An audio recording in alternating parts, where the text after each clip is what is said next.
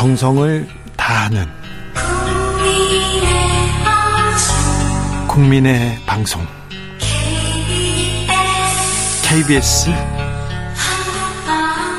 주진우 라이브. 그냥 그렇다고요.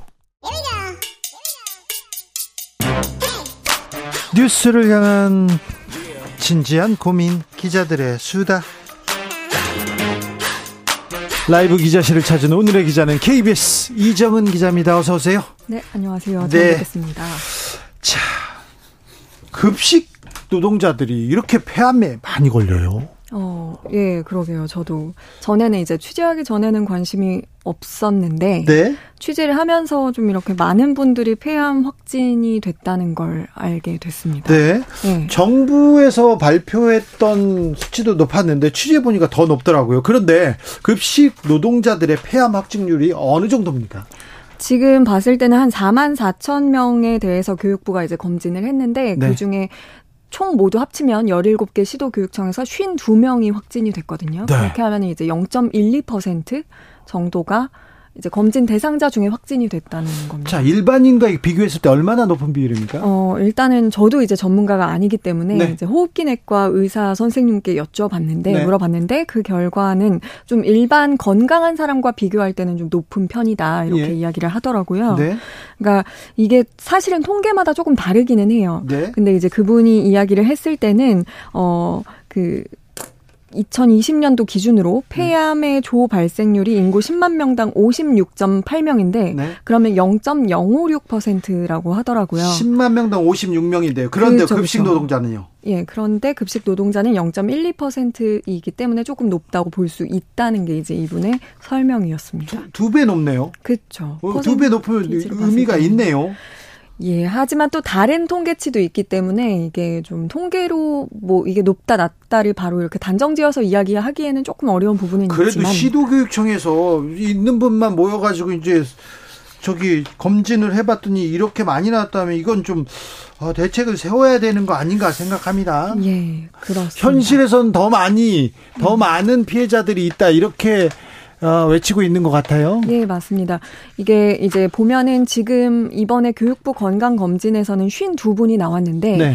이게 폐암으로 산업재해를 인정받는 분들을 보면 네. 지난 7월 말 기준으로 94건이거든요. 아, 그래요? 네, 그러니까 이거는 이제 산재 인정을 폐암으로 받으신 게 2021년이 처음이었어요. 명확하게 지금 산업 현장하고 이 어, 피해가 연관이 있다고 지금 정부에서 도장 찍은 거 아니에요? 그렇죠, 그렇죠. 그런 네. 경우가 지금 94건이고 이게 급격하게 계속 늘고 있거든요. 6월 말에는 83분이었는데 11분이 한 달 사이에 또 이제 산재 인정을 더 받으셨어요. 취재하는데 더 계속 늘고 있다면서요? 그렇죠, 그렇죠. 늘고 있는 상태입니다. 좀 문제가 있습니다. 문제가 있어요. 현장에서 이렇게 취재를 해보니까 아, 어떻습니까? 근무 환경이.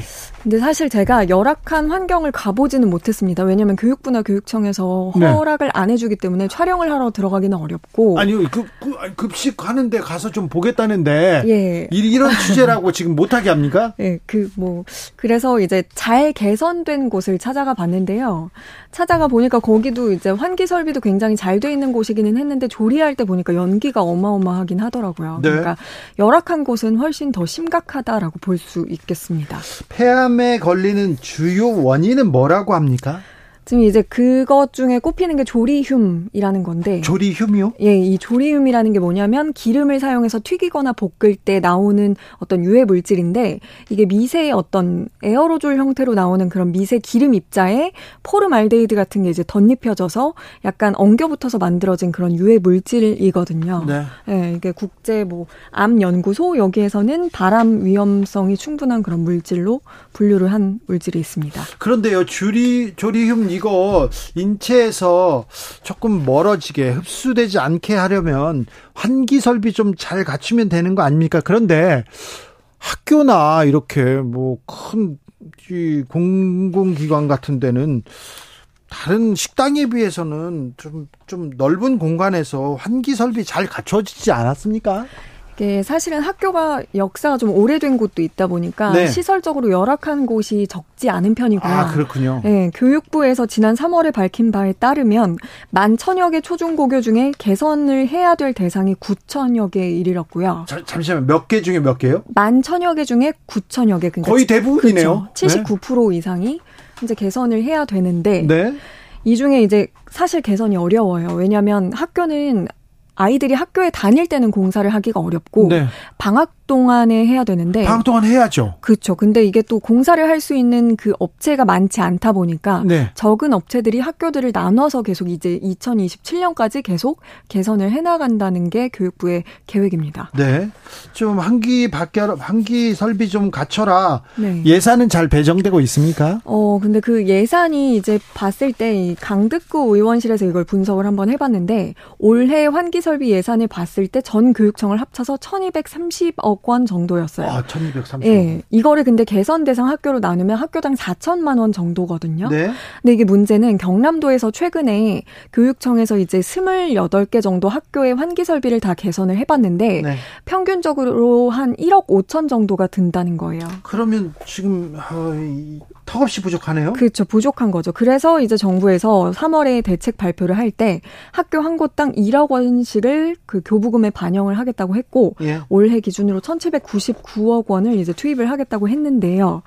문제는 사실은 수도권 같은 데를 보면 지하에 있거나 이런 급식실이 좀 많거든요. 맞아요, 네. 맞아요. 그러니까 환기가 더 안 되는 상황인데 그 공간을 끌어올리려면 더 많은 돈이 사실은 필요한 거죠. 그렇죠. 그러니까 더 많은 정부 지원이 필요하다라고 노조 등에서는 지금 주장을 하고 있는 상황입니다. 근데 급식실에 계신 분들이 그런 그분들이 아 이거 좀 고쳐주세요 이런 얘기 할 거 아니에요. 네. 뭘 가장 원합니까? 일단 첫 번째로는 지금 방금 말씀하신 뭐 설비 개선이 꼭 필요하다는 거. 한기 설비 좀 네. 개선해 주세요. 그리고요. 이거는 기본적인 거고 예. 인력을 더 많이 넣어 주세요라는 거를 계속 줄기차게 얘기를 하고 계십니다. 인력이 부족합니까? 예, 왜냐하면 사실은 인력이 굉장히 많이 부족하기는 해요. 이게 학생 1000명을 몇 명이서 이제 이렇게 감당을 하고 있느냐를 보면 초등학교는 7명에서 1000명을 감당하고 있는 거거든요. 7명에서 1000명이요? 예. 그러니까 만약에 조리 종사자분 한 분이 몇 명을 담당하냐, 학생 몇 명을 담당하냐 했을 때 한 110여 명이에요. 한 명이 그러니까 110여 명의 밥을 한다 이렇게 생각하면 되는 거잖아요. 그렇죠. 그렇죠. 그것도 단시간 안에. 아, 그러니까 급식 맛없어요 이런 얘기 나오는 거 아니에요. 예, 그렇죠. 물론 정말... 맛있는 데도 있습니다. 예. 그런데 한 이거는 좀 부족한 거 아닌가요, 많이? 그렇죠. 공공기관 같은데 서울대병원 같은 데랑 비교를 해봤을 네. 때는 이제 그런 곳은 한 명이 담당하는 인원이 65명 정도거든요. 그래요? 그러니까 두 배죠. 학교에서 이제 부담을 하셔야 되는 1인당 인원이. 아이들은 더 잘 먹여야죠. 네. 한참 클 때고 공부하고 그럴 때인데. 네. 그런데 많이 부족하네요. 이게 문제가 네. 어 이분들이 왜 인력이 더 필요하냐면 네. 이분들이 한 명이 빠지려면 대체 인력이 필요해요. 네. 왜냐하면 안 그러면 더 많은 인원을 본인들이 그렇죠. 감당을 해야 되니까. 네. 근데 그게 이제 대체를 해줄 인력이 없는 거예요. 아이고 그렇죠. 예. 근데 지역별 편차 크죠. 어느 자치도에서는 좀 예산이 많이 있고 어디는 네. 부족하고 막 그렇죠. 어, 맞습니다. 강원도의 경우에는 학교 한 곳당 한 580만 원 정도라고 하면 네. 부산의 경우에는 3억 2천 정도가 있거든요. 배정이 아, 돼 있거든요. 그래요? 네, 그러니까 굉장히 편차가 큰 거죠. 오히려 저 지방이 네. 지방이 좀 더좀 좀 지원 잘 되고 있는 거 아닌가 이런 생각했는데 그거 아니네요. 그것도 아닙니다. 큰 광역 시도는 그래도 좀 예산이 많은 편인데 네. 좀 작은 규모의 지자체 등은 더 어려운 상, 상황입니다. 학교 차원에서 해결할 수 있는 문제는 아닌 것 같아요. 급식 노동자들이 우리가 뭘 바꾸겠다 이거 할 수 있는 거 아닌 것 같습니다. 좀 법이나 제도 도입이 필요한 것 같은데요. 네. 그 지금 노조, 그러니까 전국 교육 공무직 노조가 있고 또 음? 학교 비정규직 노조가 있는데 네. 이분들이 이제 그 학교 급식 노동자분들을 굉장히 많이 대변을 하고 계세요. 주로 비정규직 노동자가 많죠. 그렇죠, 그렇죠. 예. 예, 근데 뭐 정규직 분들도 많으신데 네. 이분들이 네. 이제 주장을 하는 거는 현재 산업안전보건법이 있어요. 예. 거기에서도 이제 뭐 특수 건강 진단 제도나 예. 작업 환경을 측정하는 그런 제도 같은 건 있는데 이게 문제는 여기에 학교 급식실이 포함되어 있지가 않아요. 왜요? 그거는 뭐 저도 알 수가 없지만 이 학교 급식 노동자의 문제가 대두되기 시작한 게 얼마 안 됐어요. 아. 까도 말씀드렸지만 산재 인정을 받은 게 불과 한 2년 전쯤이거든요. 예. 그러니까 이게 세상 이게 수면 위로 올라온 게 얼마 안 되다 보니까 완전 사각지대네. 예, 그렇죠. 그래서 네. 더 많은 변화가 필요하고 특히나 이런 제도적인 부분에 있어서는 정말 많은 변화가 네. 필요한 지점이 있습니다. 밥은 먹여야죠. 아이들 밥 잘 먹여야죠. 그런데 이렇게 급식 이렇게 담당하시는 분들이 인력도 부족하고 건강도 나빠요 이렇게 얘기하면 어떻게 밥 잘해주세요 이렇게 말할 수 있겠습니까? 이거는 좀 구조적으로 좀 대책을 세워야 할 것 같습니다. 네. 잘 들었습니다. 기자들의 수다 KBS 이정은 기자와 함께했습니다. 감사합니다. 네, 감사합니다. 교통정보센터 다녀올게요. 김민희 씨.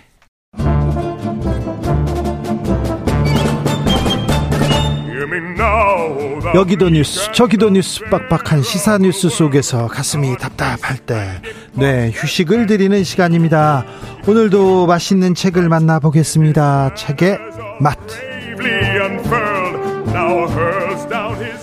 김갑수 평론가 어서 오세요. 안녕하세요. 네 정선태 국민대 교수 어서 오세요. 네 안녕하세요. 잘 지내시죠? 뭐 요새 잘 지낸 사람 있어요. 아 그래요? 하수상한 세월이어서. 그래도 선생님들 잘 지내셔야 됩니다. 유용하죠. 네. 네. 하늘 보면서 네. 위로 받고 하죠. 그러니까요. 요 오늘 하늘 너무 예뻐요. 음, 요즘 너무 하늘 예뻐가지고요. 하늘 보고요. 네 한숨 쉽니다. 음. 네. 그래도 뭐 자 책 읽으면서 네 이런 또 시대를 또 잘 살아야죠. 또 거기서 자 오늘은 어떤 책 만나볼까요? 네 오늘은 제가 좀 보채서 네. 에, 조금은 부담스러울 수도 있는 네. 부피의 책을 네. 골랐습니다. 아우 두께가 네 베개로 쓰기도 좋습니다. 1300페이지. 네. 네. 방, 방현석의 장편 소설 범도입니다. 범도입니다. 방현석의 범도 역사 소설입니다. 네. 이 소설을 사흘 밤 동안 네. 읽었어요. 아, 네. 네. 근데 그 빨아들이는 힘이 대단합니다. 네. 이 작가가 이 음. 책을 쓰려고 13년 넘게 이렇게 취재하고 그래요. 공부하고 네. 그랬다고 합니다. 편지 답사하고 13년 동안 준비하고 네. 집중 집필만 3년이 걸렸고 네. 이 책이 올해 5월에 나왔는데 이런 홍범도 장군에 관한 논란이 생길 줄은 꿈에도 몰랐겠죠. 네. 꿈에도 몰랐겠죠. 네. 네. 어, 자, 홍범도 장군, 우리가 독립운동가 얘기할 때 몇 번째 손가락 안에 뽑히는 그런 독립 영웅입니다. 음. 그런데, 아, 러시아에 계셨어요. 러시아 음. 의 지역으로 이렇게 계셨어요. 그래서 잘 알려지지 않다가 몇 해 전부터 재조명되고 음. 되곤 했습니다. 영화도 나오고요. 봉오동 전투가 다시 지금 국민들한테 매우 큰 사랑을 받고 있습니다. 음. 그런데 범도입니다. 그런데 이런 그 뭐랄까요? 네. 말도 안 되는 소용돌이에 네. 휘말리고 있죠. 네. 저는 뭐 이런 생각을 해요. 차라리 그 네. 카자흐스탄의 크즈르 오르다에 예, 계시지. 네. 뭐하러 굳이 네. 이 땅으로 모셔서 이런 네. 오, 오욕에 시달리게 네. 하는가 싶기도 합니다. 죄송하기도 좀 해요. 네. 네. 역사적 인물을 평가할 때는 네. 늘그 맥락에서 봐야 하잖아요. 예? 지금 시점이 아니라. 네, 그 맥락을 전혀 고려하지 못한 채 예, 상식적으로 이해하기 어려운 근거를 내세우면서 네. 그야말로 축출이죠. 네. 또 다른 추방. 저는 네. 이그 홍범도 전 장군의 형상 논란이 정, 역사 논쟁이라고 보지 않습니다. 저열한 정치 논, 논쟁이지 무슨 이게 무슨 역사적으로 어떤 부분이 잘못됐다, 어떻게 그 논쟁할 뭐 부분이 있다, 뭐 자유시 참변이 어떻게 됐다 이런 역사적인 사실이 나와서 논쟁이 된 게 아니에요. 그러니까 정확한 얘기시라고 생각이 드는데 그 지금 정 선생이 방금 아유 그냥 계속 계시게 놔두지 뭐하러 모셔왔냐 음. 이 얘기들이 많이 들렸는데 음. 사실 그렇게 이제 파괴적으로 저저 뭐 뭐라 그럴까 패배주의적으로 이제 음. 생각할 일은 아닌 것 같고요. 음. 왜냐하면 독립운동이 지금도 정말 희한하게도 이 계속되는 거라고 생각이 들고 음. 그 모든 일에는 맥락이 중요하다. 네. 그러니까 홍범도 장군이 가령 소련 공산당의 연금 때문에 뭐 가입을 했다, 자유시 참변에 재판정에 참여했다 이걸 갖고 그 사실관계를 왜곡하거나 몰랐다고 생각하지 않아요. 네네. 그러니까 흉상 이전을 어 이렇게 그 몰고 간 그 세력들이 그걸 모르는 게 아니고 그저 단 한 가지 이유에서 출발한다고 생각이 들어요. 국군의 뿌리가 광복군 그러니까 임정에서 출발한다는 사실을 부정하고 싶은 거예요. 음. 그리고 우리 국군은 일본 제국주의 군대 그걸 계승 그 출신들이 군사 영어학교 음. 음. 그러니까 미군에 편입되기 위해서 다닌 학원에 뿌리를 두고 두고 있다를 주장하고 싶어 하니 육사 교정에 광복군 얼굴이 보이는 게 보기 싫은 거죠. 그래서 걷어치우려고 하는 일이 지금 벌어진 거고 전 국민이 그 사실을 주시하면서 우리가 어디에 뿌리를 둔 나라인지 대한민국 헌법에 예, 일제가 아, 만들어준 그 토대 위에서 근대화를 이루어서 생겨난 고마우신 일본 제국주의 후예들의 나라인지 에, 독립운동의 역사 속에서 여러 가지 전쟁 과정 속에 힘들게 일어선 자주적인 나라인지 그게 이제 판명되고 선택되는 네, 그 상황인 거죠. 자주적으로 사는 게 참 힘들어 힘든 사람들이 많은 모양이에요. 네. 이, 할 말은 참 많은데 오늘 어, 소설로 들어가는 게 좋을 것 같습니다. 그럴까요? 소설 소설로 네. 걸어 들어가 보겠습니다. 소설 속에 다 나옵니다. 네. 그 소설로 들어가기 전에 네. 어, 이 우리 시, 이, 시리아 방송대곡 네, 그 장지연. 장지연 선생의 그 글을 아마 기억하실 겁니다. 네. 그 문장에서 시작하는 게 좋을 것 같아요. 네. 그한 문장을 보면 이렇습니다. 어, 오라 개돼지 축생만도 못한 소위 정부 대신이란 작자들이 일신의 영달만을 위하여 황제 폐하와 2천만 동포를 배반하고 외적에게 굽실거리며 4천년 강토를 넘겨 주었도다. 이게 핵심 문장인 것 같은데 예. 여기와 이, 이 문장과 관련해서 소설 속에서 소설 속에서 우리가 눈여겨 봐야 할게 있습니다. 이 홍범도가 어 1900년을 전후해서 이 포수들을 결집해서 대대적으로 이 항일 운동을 펼치잖아요. 그때 이제 이 소설에서는 그 허구적인 인물인 것 같은데 백무아라는 음. 연인이 있습니다. 안타까운 연인인데 연인이 이제 에 일본 그 이 고위 관리에게 겁탈을 당하고 난 다음에 미국 갔다가 돌아와서 이제 나누는 대화 중에 한 부분인데요. 여기서 문제가 뭐냐면은 전쟁이라는 게 나라와 나라의 전쟁이잖아요. 네. 근데 일본이란 나라와 전쟁하는데 전쟁하는 주체인 우리나라는 없잖아요. 근데 그와 관련해서 이런 얘기를 합니다. 전쟁은 나라와 나라가 하는 것이다. 하지만 우리에게는 전쟁을 벌여야 할 상대인 일본이란 나라는 있었지만 정작 그 일본과 전쟁을 할 주체인 우리나라가 없다는 사실을 나는 생각지도 못했다. 대한제국으로 이름을 바꾼 조선은 일본에 선전포고를 하고 전쟁의 주체로 나서기는커녕 일본을 상대로 싸우는 우리를 비적으로 규정했다. 그러니까 일, 본의 강제 병합되기 이전에도 네. 일본의 일본 편에서 어 이 일본 서서 우리 싸우는 사람들 비적으로 규정했다는 것이죠. 비적, 마적단, 네. 뭐 도적대. 이, 이 네. 사람들이 갈 곳이 어디였겠어요? 그래요. 네. 이 나라를 팔아먹은 사람들은 따로 있고. 네. 언론도 다 비적이라고 썼잖아요, 그때. 네. 그래서 지금 어쩔 수 없이 쫓겨서 중 만주로 갔다가 거기서 쫓겨서 러시아까지 간 거 아닙니까? 그, 그 저도 이제 잠깐 보태면 우선 저 곁가지 얘기 하나만 하시, 하자면 저는 항상 그 이북이 존재하면 이북을 사보지 않습니까? 음. 인터넷으로 보는 거예요. 네. 제발 그러지 마시라. 범도를 이북으로 사서 저도 여기 지금 핸드폰에 이 책이 담겨 있는데 음. 죽는 줄 알았습니다. 음, 너, 너무 너무 너무 힘드니까 음. 양이 많으니까 예. 많은 양은 그 모니터의 작은 화면으로 너무 힘듭니다. 이게 종이책으로 보셔야 돼. 아니, 아니 근데 종이책 무거워가지고 요새는 요새는 젊은 사람들은 다 그 뭐지 그 태블릿 PC나 핸드폰으로 음. 다 봅니다. 근데 이 책은 빨리 오디오북으로 제작했으면 좋겠어요. 그래요? 네. 문장이 그렇게 아 이게 문장도 대단히 간결하고요. 네. 그리고 사건의 전개도 아주 속도감이 있고 네.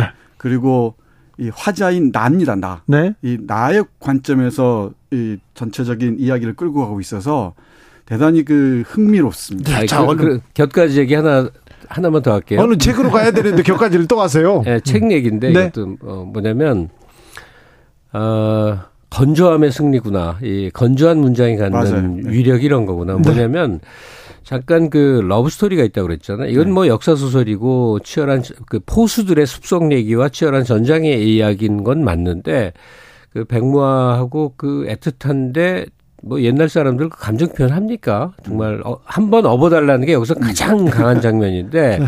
백무아 여성이 한 번 업어달라고 하는 게 마지막 부분에 나오는데 엄청나게 건조하게 쓰는데 바로 그 한 기절 그 아주 작은 작은 작은 그, 그 그것이 아마 몇십 배, 몇백 배는 감정을 더 이렇게 격동을 시킵니다. 아, 그래요? 예. 네. 아무런 사랑의 표현, 그런 말, 뭐, 뭐, 아무것도 없어도. 네. 읽어볼까요? 네, 그 싸우는 과정에서 어, 이 홍범도가 이끄는 그 포연대 네. 포연대가 에, 일본군을 상대로 하기도 하죠. 네. 근데 어, 일본군 못지않게 이 저격의 대상으로 삼았던 사람들이 이른바 친일파들입니다. 예. 친일파들이 일본인의 사주 아래 에, 밀정화해서 네. 이 교란시키고 이 저항을 봉쇄하려고 하죠. 그 네. 대표적인 인물이 윤응순이라는 사람이 어, 이 하세가와 어, 요시미치가 사인한 그 문서를 가지고 와서 이 설득을 합니다. 설득하는 장면 한번 읽어보겠습니다. 네. 하세가와는 이제 총독. 네, 예. 아니야. 초, 이, 이때는 총독이 아닙니다. 예, 예. 한번 보시죠. 윤응순이 홍대장에게 하는 말입니다. 이미 천하가 일본의 것이 되었어. 이 나라의 주군인 임금이 포기한 나라를 누가 무슨 수로 지킨단 말이요. 양반이 팔아넘긴 나라의 포수를 포수들이 되찾겠다는 어, 나라를 포수들이 되찾겠다는 것이 과연 가당한 일이요. 언제 한 번 조선이 일본을 이긴 적이 있었어? 아니 조선과 일본이 싸운 적이나 있었어. 언제나 일본과 명청이 싸움이지 않았어. 일본이 명나라에 져서 명나라를 받들고 명청에 조공을 바치고 살아온 것이 조선이었어. 청나라가 일본에 졌으니 졌으니 조선이 일본을 받들고 사는 것 또한 당연하지 않소. 솔직하게 말해 봅시다. 청나라를 받들고 사는 것이나 일본을 받들고 사는 것이나 조선 백성들에게 다른 것이 무엇이요? 더 솔직하게 말해 봅시다. 일본이 지배하는 나라에는 양반이 없어. 일본 하나만 받들면 돼요. 나나 홍 장군이나 일본만 인정, 인정하면 얼마든지 떵떵거리며 살 수 있는 나라가 되었단 말이요. 홍장군과 같은 실력이면 능히 병조 판서를 하고도 남을 세상에 온 것이요. 하지만 일본을 물리치고 다시 청나라가 지배하는 나라가 되면 어떻게 돼요? 손가락 하나 까딱하지 않고 권력과 부귀를 다 누리는 양반들이야 좋겠지요. 하지만 우리에게는 다시 무능하고 탐욕스러운 양반들 밑에서 짐승 취급이나 당하면서 사는 길 외에 다른 무슨 길이 있겠어. 아. 네? 아득한 얘기가 아니죠. 네. 어, 조금만 바꾸면은 아, 바꿀 필요도 없네요. 아, 실감이 실감나게 현재 이야기가 됩니다. 네. 네.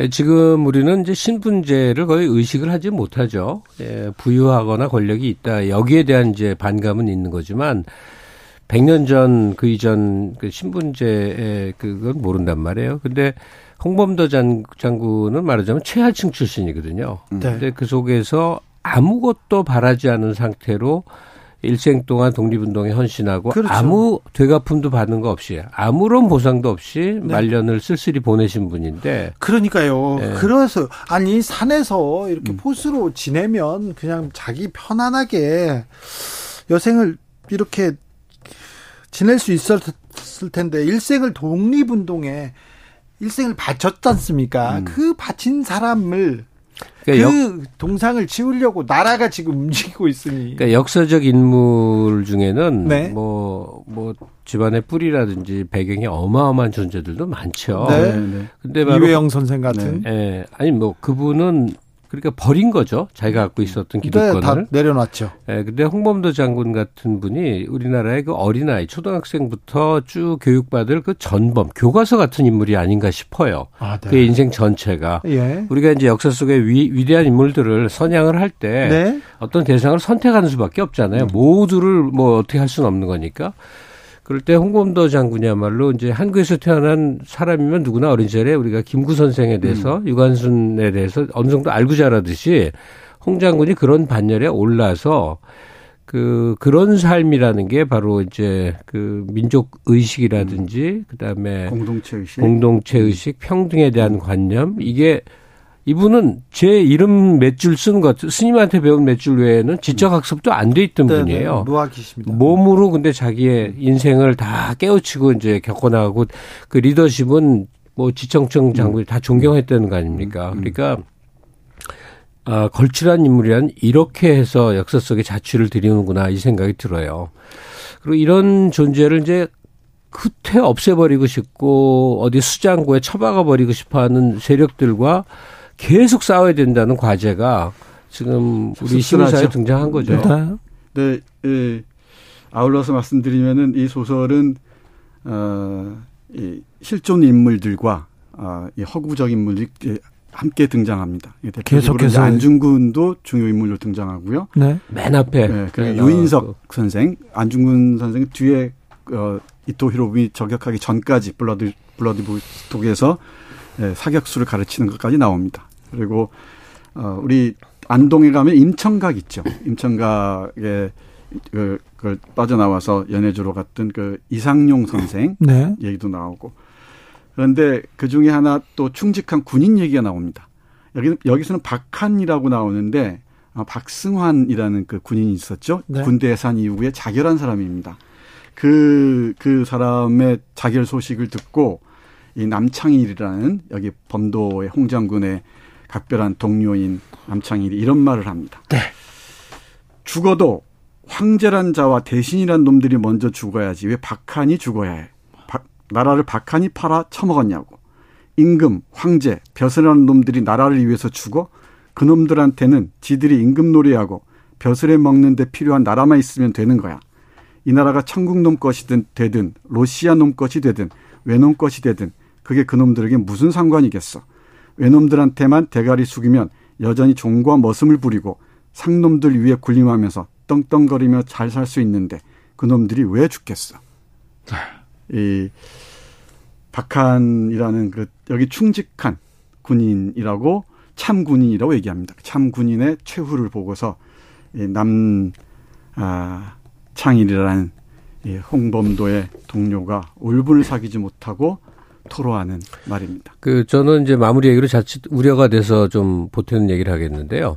혹시 그 수호지 읽어보신 분들 요즘 많이 안 읽었는데 네. 그전에 많이 읽었잖아요. 네. 그러면 그거 무슨 역사 맥락으로 보는 게 아니라 그 양산박의 도적대들 하나하나 음. 모여서 풀어가는 그 이야기가 엄청나게 왜 재미, 하나의 세계를 이루잖아요. 네. 이게 똑같아요. 이 소설이야 물론 역사적 인물을 배경으로 역사 의식을 토대로 쓰여진 건 맞겠지. 그러나 네. 소설 전체는요. 우리가 저 아득하게 느껴지는 이 압록강 백두산 유역의 산악에서 포수들이 벌이는 생활상 범 잡느라고 벌이는 그 뭐 여러 가지 혈투들 그 속에서 이별 새로운 만남 그리고 다시 군대 들어가서 이후에 독립운동으로 그러니까 어떤 어떤 그 우리한테 좀 멀리 느껴지는 만주 중심의 어떤 세계에서 그 그런 그 현장에서 벌어지는 많은 이야기예요. 그 이야기 속에 많은 인물들이 등장하고 죽고 뭐 패배하고 다시 일어서고 승리하고 하는 그런 이야기 속의 묘미가 일단은 압도적으로 크다는 점을 네. 꼭 강조를 하고 싶어요. 아울러서 이, 이 소설 읽다 보면은 상상력의 영토가 그 이상 우리가 생각했던 것 이상으로 확장될 겁니다. 이 강원도 충청북도부터 시작해서 네. 저기 평안 북 산수갑산 그리고 함경 남북도 까지 그리고 이 만주 연해주까지 우리의 상상의 세계가 아 그야말로 광막하게 펼쳐집니다. 아니 그리고 후기에 나오는데 작가 방영석 방현석 씨가 네. 이 현장을 굉장히 많이 답사를 합니다. 네, 만주 연해주 쪽으로. 네. 네. 그러니까 홍, 홍 장군의 자취가 있는 현장 곳곳을 누비면서 다 기록을 해서 그걸 배경으로 해서 토대로 엮은 거니까 엄청나게 현장감이 있죠. 네. 그리고 이 소설 현, 현재 의미 그리고 작가의 감회를 작가 후기에서 잘 읽을 수 있습니다. 그렇습니다. 꼭 읽어보시기 바랍니다. 네. 그리고 한 가지 마지막으로 이와 함께 최근에 나온 네. 이동순 시인의 홍범도 평전이 있습니다. 네. 함께 읽으시면은 어, 많은 도움이 될 겁니다. 이, 이참에 역사 공부 제대로 한번 해봤으면 알겠습니다. 좋겠습니다. 방현석의 범도 2023년 5월에 나온 작품입니다. 네네. 5월, 6월에 이렇게 발간된 작품인데 홍범도 장군이 이렇게 또 역사의 주인공이 또 주인공으로 떠오르실지 몰랐을 거 아니에요. 네. 아무도 몰랐을 텐데 그리고 제목을 범도로 한 것도 의미심장하죠. 네. 홍범도는 고유명사가 아니고 범도로 한 것도 평범한 많은 사람들, 홍범도와 같은 많은 사람들이 있었다는 얘기예요. 범도 함께 읽어봤습니다. 김갑수 선생님, 정선태 선생님, 감사합니다. 네, 네 고맙습니다. 네, 범도 그리고 홍범도 평전 읽으면서 우리 역사가 이렇게 또 반복된다는 거. 네. 또 다시 되새겼으면 합니다. 저는 내일 오후 5시 5분에 돌아오겠습니다. 지금까지 주진우였습니다. 두 분 감사합니다.